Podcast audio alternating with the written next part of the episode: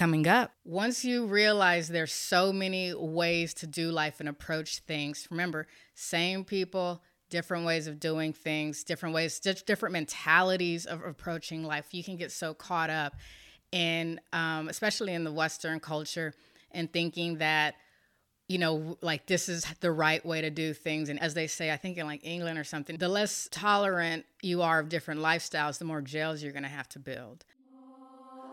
Hello, sexy people. Welcome to the Care and Feeding of Tasha Caulfield, a weekly podcast, or sometimes bi weekly, because I don't need that type of pressure in my life podcast, where I, Tasha Caulfield, writer, comedian, and recovering pretty mess, get way too personal when discussing all the ways we can work at being less of a hot mess. So if you are interested in growing with someone who also prioritizes living her best life, join me in this open diary approach to exploring all the hard, beautiful, thought provoking, funny, and everything in between moments in life because here we keep it TC. All right, let's dive into this week's episode, shall we? All right, episode four Number one reason you need to travel right now. Like, now, now. Like, what are you waiting for now? All right, that's what you want to know. You've come to the right place. This week, I am preparing to travel to the Kentucky Derby uh, for the first time, check out the festivities around that Derby week, all that, and also explore Louisville. I've learned how to say it, I believe. Louisville, Kentucky. Um, so that should be interesting. And I'm reminded of what I once heard about happiness, thinking about all that. And they say you need three things in order to be happy. I don't know if this is true, but I find it interesting. It's that you need someone you love. I like to think of that as either someone or something you love, something you do, and something to look forward to. And for me, for moi, traveling encompasses all three. I started doing it uh, straight out of high school when I got free. and into college. Technically, if you count when I was like running away and getting kicked out of the house at 12, I guess that's traveling too. Um, which I always found interesting. Like my eldest brother, he ran away at when he was like four.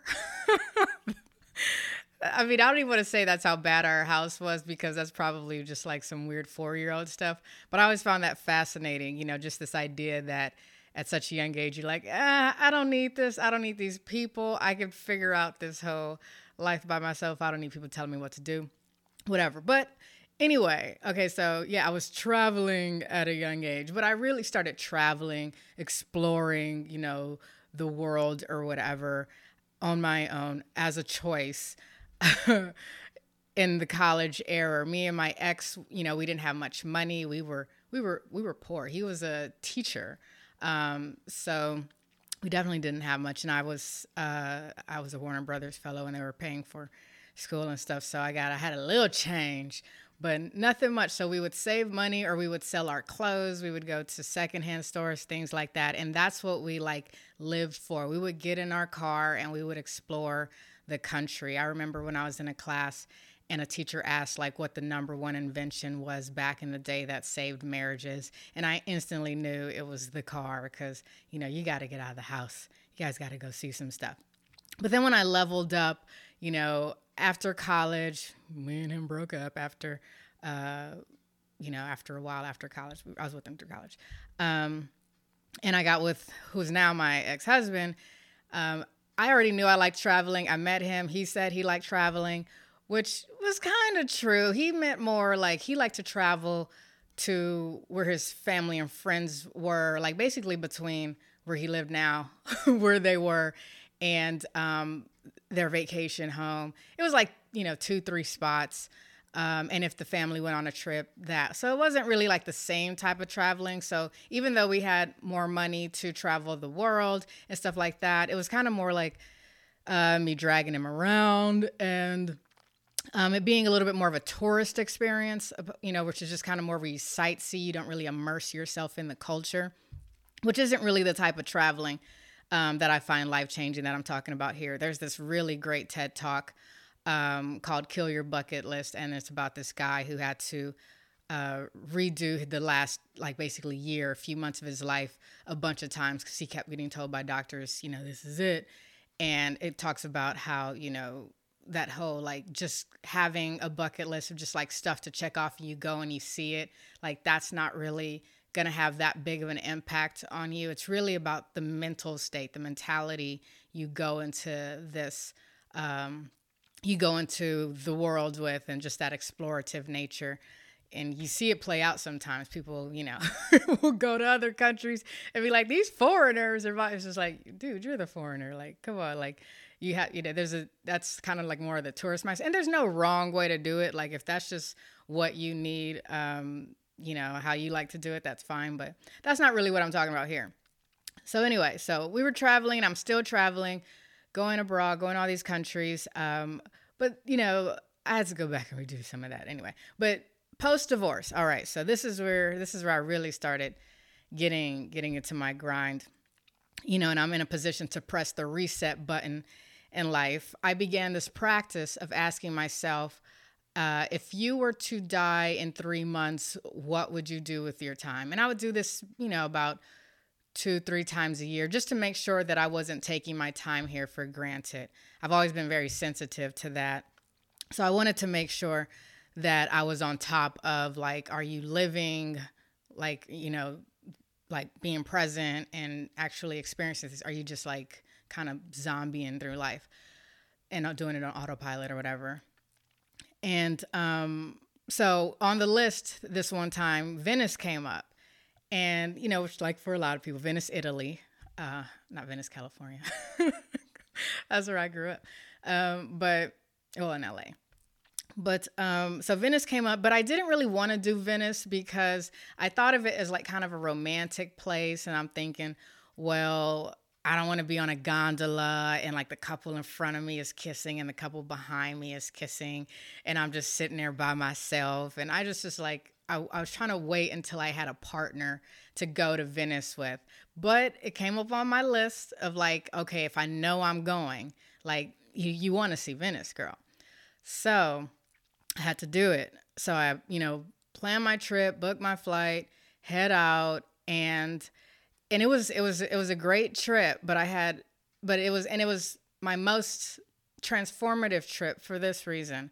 On my birthday i made it a birthday trip.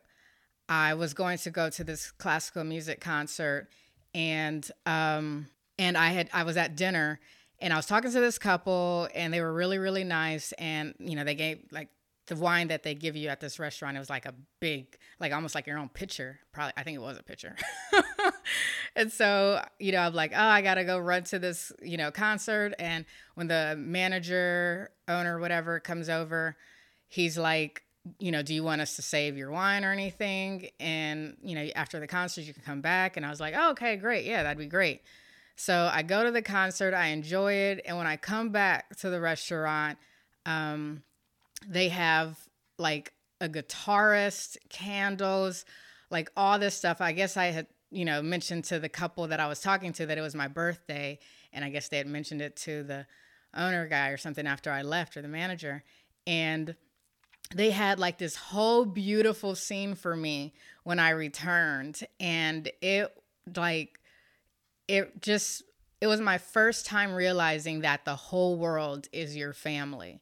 And like, and and if you put yourself out there if you allow yourself to experience that like you'll be surprised at what people will show you. So from then on i was like completely hooked completely completely hooked. I you know went to places you know like hong kong. Um, i met uh, this one guy who was a magi- magician. I went to this to go see a fight in macau. Um, it was actually i think mayweather and god pacquiao and uh, and and you know we hit it off. He was an expat from I don't know if it was Canada or Britain or where he was, but he you know he was there. I met these girls out when I was um, partying and hanging out, and they were from another country and expats, and, or, and one lived there now, and just um, they both actually lived there, but and you know ended up going hiking with them, and just I never had to even pull out a map you know, on that trip just because you know, I met people and you, you immerse yourself. That's one of the benefits of traveling solo, by the way. Do not be afraid to do it um, because you're more approachable when you're solo and people are like, kind of more welcoming. They're like, hey, what are you doing? It'll be individuals or groups or whatever. They're like, oh, now you're with us or something. And you really, and that helps. It can, I've seen it happen too with couples if they're both like, their energy is open and available. They're sitting at a bar or whatever, or just, you know, or during a tour group, they're more talkative. They're not kind of to themselves, um, you know, whether it's in a corner of a restaurant, like not basically doing what they would do at home in in this other place. You have to kind of have energy that like, hey, I'm I'm just out here wandering the planet and you know looking for good time, good conversation, whatever, and people will feel that and completely embrace you. But so yeah, so I'm having these experiences in places like Hong Kong and Ibiza. I fell in love with a English boy. Um, still cool to this day, and and I danced with Russians and Africans and all these people and just got to know them and talk to them about their life. Tokyo, I went, flipped a coin one day. Um, you know, woke up, was like, should I go to Tokyo? Should I not? Flipped a coin. I think the coin was like, eh, I don't know, or no. but coin flips just let me know how I'm really feeling about something, like if I really want to do it. So, you know, whatever it was, I was like, all right, I'm doing it. So I booked it with technology these days, super easy to travel because you have, you know, like Google Translate and all these apps to where you can just say into it what you, you know, what you want and it'll translate into the other language. You could put it up to someone else. They'll, uh, who's speaking another language, it'll translate it to whatever your language is. You can p- use the picture your camera to put stuff up to other words that are in different languages and it'll tell you in your language what those words are. So they're you know come on.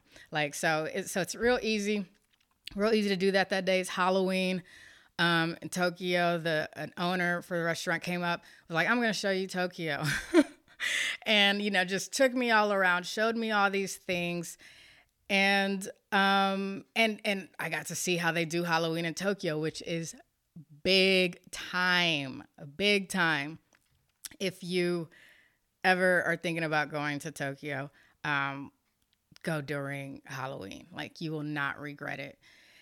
And, you know, I just got to see different things, be exposed to different ideas, and learn about the sameness of different people because, you know, it's a lot, it's easy to get focused on um, what makes us different or whatever. But once you really see that we're all kind of the same people doing things just in different ways, it really opens you, you up to to being a more compassionate, understanding, and just like better neighbor to the everybody on this planet. So not only do I like traveling because it breaks up the monotony of your daily environment. But the experiences stay with you, they transform you, and they give your life more depth and dimension, more, more color, more perspective. Which brings me to the number one reason to travel, why you need to travel now.